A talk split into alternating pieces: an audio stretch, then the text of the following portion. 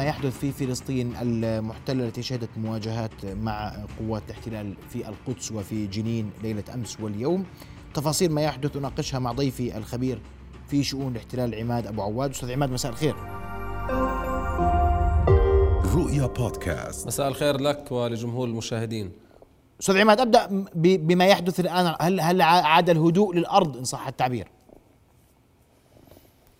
الهدوء آه، لم يعود آه، إلى الأراضي الفلسطينية منذ فترة طويلة لكن يشهد خلال الأيام الأخيرة بالتأكيد يعني عودة إلى حالة الاحتدام والاشتباك المباشر ما بين الفلسطينيين وقوات الاحتلال. قبل ساعة من الآن عادت الأوضاع للتوتر مرة أخرى سواء في القدس أو في مدينة جنين. بالتالي هذه الحالة باتت شبه يومية وشبه يعني مستمرة. تعودنا عليها في الشارع الفلسطيني مع ملاحظة أن المقاومة الفلسطينية في ازدياد وأن التصدي لقوات الاحتلال هو عنوان المرحلة الحالية في ظل الظروف الراهنة. نعم. أستاذ عماد عندما نقول عادت المواجهات قبل ساعة خلفية ما حدث يوم أمس في في جنين وهذا الاجتياح إن صح. لبعض مناطق جنين تحديدا منطقة السيلة. لماذا كل ذلك؟ لماذا يقوم نعم. الاحتلال بكل هذه العمليات في هذا التوقيت؟ يعني الاحتلال الصهيوني منذ آه، أن نشأ في الأراضي الفلسطينية يستخدم سياسة العقاب سواء الجماعي أو الفردي. هذه العملية في جنين أمس أراد الاحتلال من خلالها هدم أربعة منازل تعود لفلسطينيين قاموا بتنفيذ عمليات ضد الاحتلال الصهيوني. وبالمناسبة يعني في ظل حتى معطيات محكمة العدل العليا الصهيونية وفي ظل التقارير بحثية صهيونية داخلية تشير بأنه العقوبات الجماعية وهدم بيوت الفلسطينيين زاد من ردة فعل الفلسطينيين وساهم بزيادة رقعة العمليات في الضفة الغربية إلى أن ذلك لم يمنع الحكومات الصهيونية المتعاقبة باستخدام هذه السياسة لكن الغريب أن هذه الحكومة الحالية التي برأسها يمين وبجسدها مركز وبذيلها يسار مضطرة أن تثبت للمجتمع الصهيوني يوميا بأنها حكومة يمينية وبالتالي تريد أن تثبت ذلك على ظهر الفلسطينيين ومن خلال استباحة الأرض الفلسطينية ومن خلال خلال انتهاك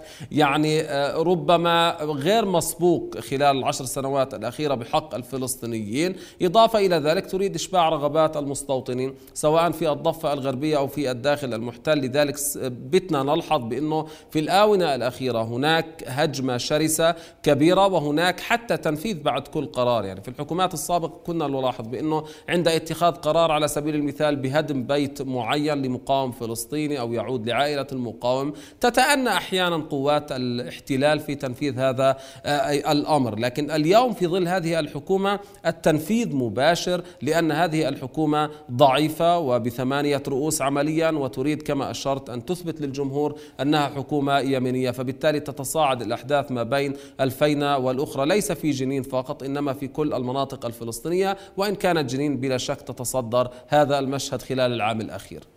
جنين والقدس أيضا ليست ببعيدة آه، أستاذ عماد وهناك من يربط ما بين ما يحدث في القدس وجنين هل تتفق مع ذلك؟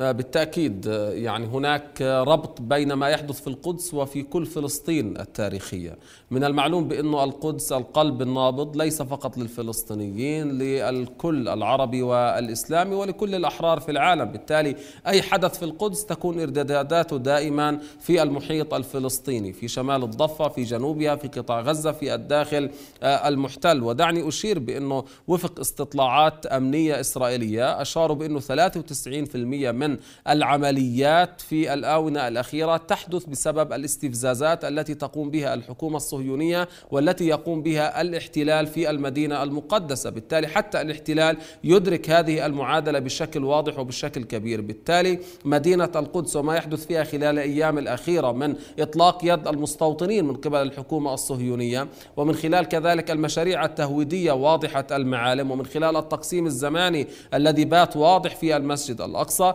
باعتقادي أن ذلك يؤثر ويعني له ارتدادات كبيرة وبالتأكيد سيكون له ارتدادات أكبر خلال الأسابيع والأشهر القليلة القادمة وهذا ما يحذر منه قيادات وازنة وكتاب استراتيجيين في دولة الاحتلال. طيب أستاذ عماد تقول أن الفترة القادمة قد تشهد المزيد والمزيد وهناك خيارين لدى الفلسطينيين إما المقاومة المسلحة إن صح التعبير في الضفة الغربية أو المقاومة السلمية بالاضرابات بشل الحركة الاقتصادية وما إلى ذلك. هل ترى ذلك قريبا؟ يعني دعني أشير إلى قضية مهمة بأنه الفلسطينيين تاريخيا لديهم قدرة كبيرة على الانتفاض ولديهم قدرة كبيرة على يعني التضحية والاستعداد للتضحية. لكن ما بعد الانتفاضة الأولى والثمرة السيئة وما بعد الانتفاضة الثانية التي كانت من دون ثمرة فقد الفلسطيني تحديدا في الضفة الغربية الرغبة والحافز وربما الشعور ببر الأمان في ظل الانتفاض لأنه عمليا لا يوجد قيادة سياسية تستطيع تستطيع أن تستثمر هذه آه، التضحيات. بالتالي أنا بترجيحي الشخصي بأنه الأمور ستبقى على حالها بمعنى هبات شعبية ما بين الفينة والأخرى وعمليات فردية ربما تنتقل إلى نمط العمليات التنظيمية والخلايا التنظيمية. لكن ساحة الضفة الغربية باعتقادي لن تشهد حالة انتفاض شعبي ويعني مقاومة شعبية على شاكلة الانتفاضة الأولى والثانية لما آه، يعني كما أشرت دور السلطة الفلسطينية السلبي في هذا الاتجاه المانع حقيقة لتمدد المقاومة الشعبية من جانب والذي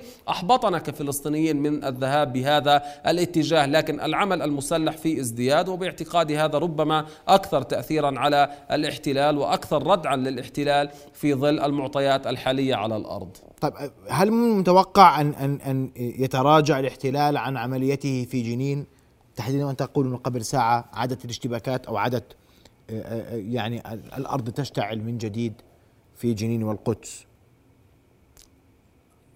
باعتقادي أه، لا. الاحتلال تحديدا في مدينة جنين لديه هدف استراتيجي. هو بات يشعر بأنه المقاومة في مدينة جنين أه، تتمدد. انتشار السلاح في يد المقاومين بات واضحا. الفكر المقاوم كذلك بات ينتشر بشكل واضح. وحتى باتت جنين في الآونة الأخير أيقونة شبيهة لأيقونة غزة فيما يتعلق بوجود الخلايا المقاومة. الأمر الذي يعني أن الاحتلال بالتأكيد سيستمر في الضغط على مدينة جنين سيستمر سيستمر في هدم البيوت سيستمر في عمليات وهنا لابد من الإشارة بأنه حتى إن كانت نعم الاشتباكات تؤثر على الاحتلال لكن هي في النهاية على شاكلة حرب عصابات بمعنى أن الجيش الإسرائيلي بما يمتلك من معدات وإمكانيات في النهاية يصل إلى البيوت ويستطيع هدمها. نعم يواجه بمقاومة شرسة تؤثر عليه في آه، النهاية لكن آه، بالتأكيد عمليته هذه مستمرة وباعتقادي يعني هو أنجز الجزء الغالب منها لكن في ظل مقاومة واضحة المعالم وفي ظل ظل تصدي كبير وفي ظل حشود جماهيرية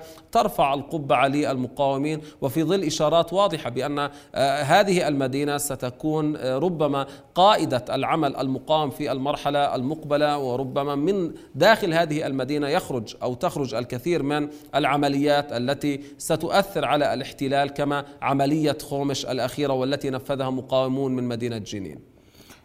إذا تتوقع أن الأمور تسير باتجاه مواجهة أكبر مع جنين وباقي المدن الفلسطينية وإن كانت بأقل حدة.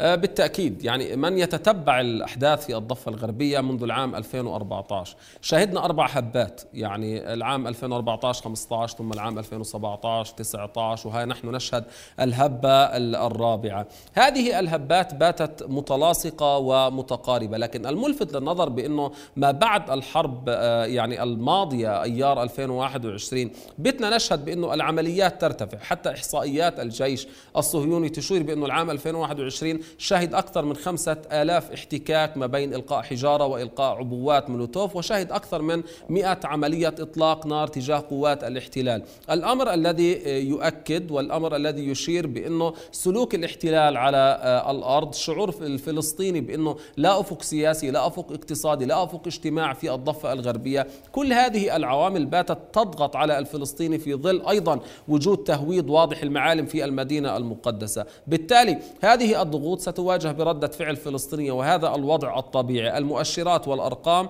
تؤكد ما ذهبت إليه بأن الأوضاع تتدحرج باتجاه زيادة حجم وكمية العمليات الفلسطينية وربما كذلك تمدد نوعا ما الهبات الشعبية بشكل أوسع من مناطق محصورة ومناطق محددة. إذا يعني يعني الأوضاع في فلسطين المحتله كما أوردتها أستاذ عماد أبو عواد الخبير في شؤون الاحتلال باتجاه التصعيد الفترة المقبلة. أشكرك كل الشكر الخبير في شؤون الاحتلال عماد أبو عواد. كنت معنا مباشرة من استديوهاتنا في فلسطين المحتلة. تحديدا في رام الله شكرا جزيلا لك. رؤيا بودكاست.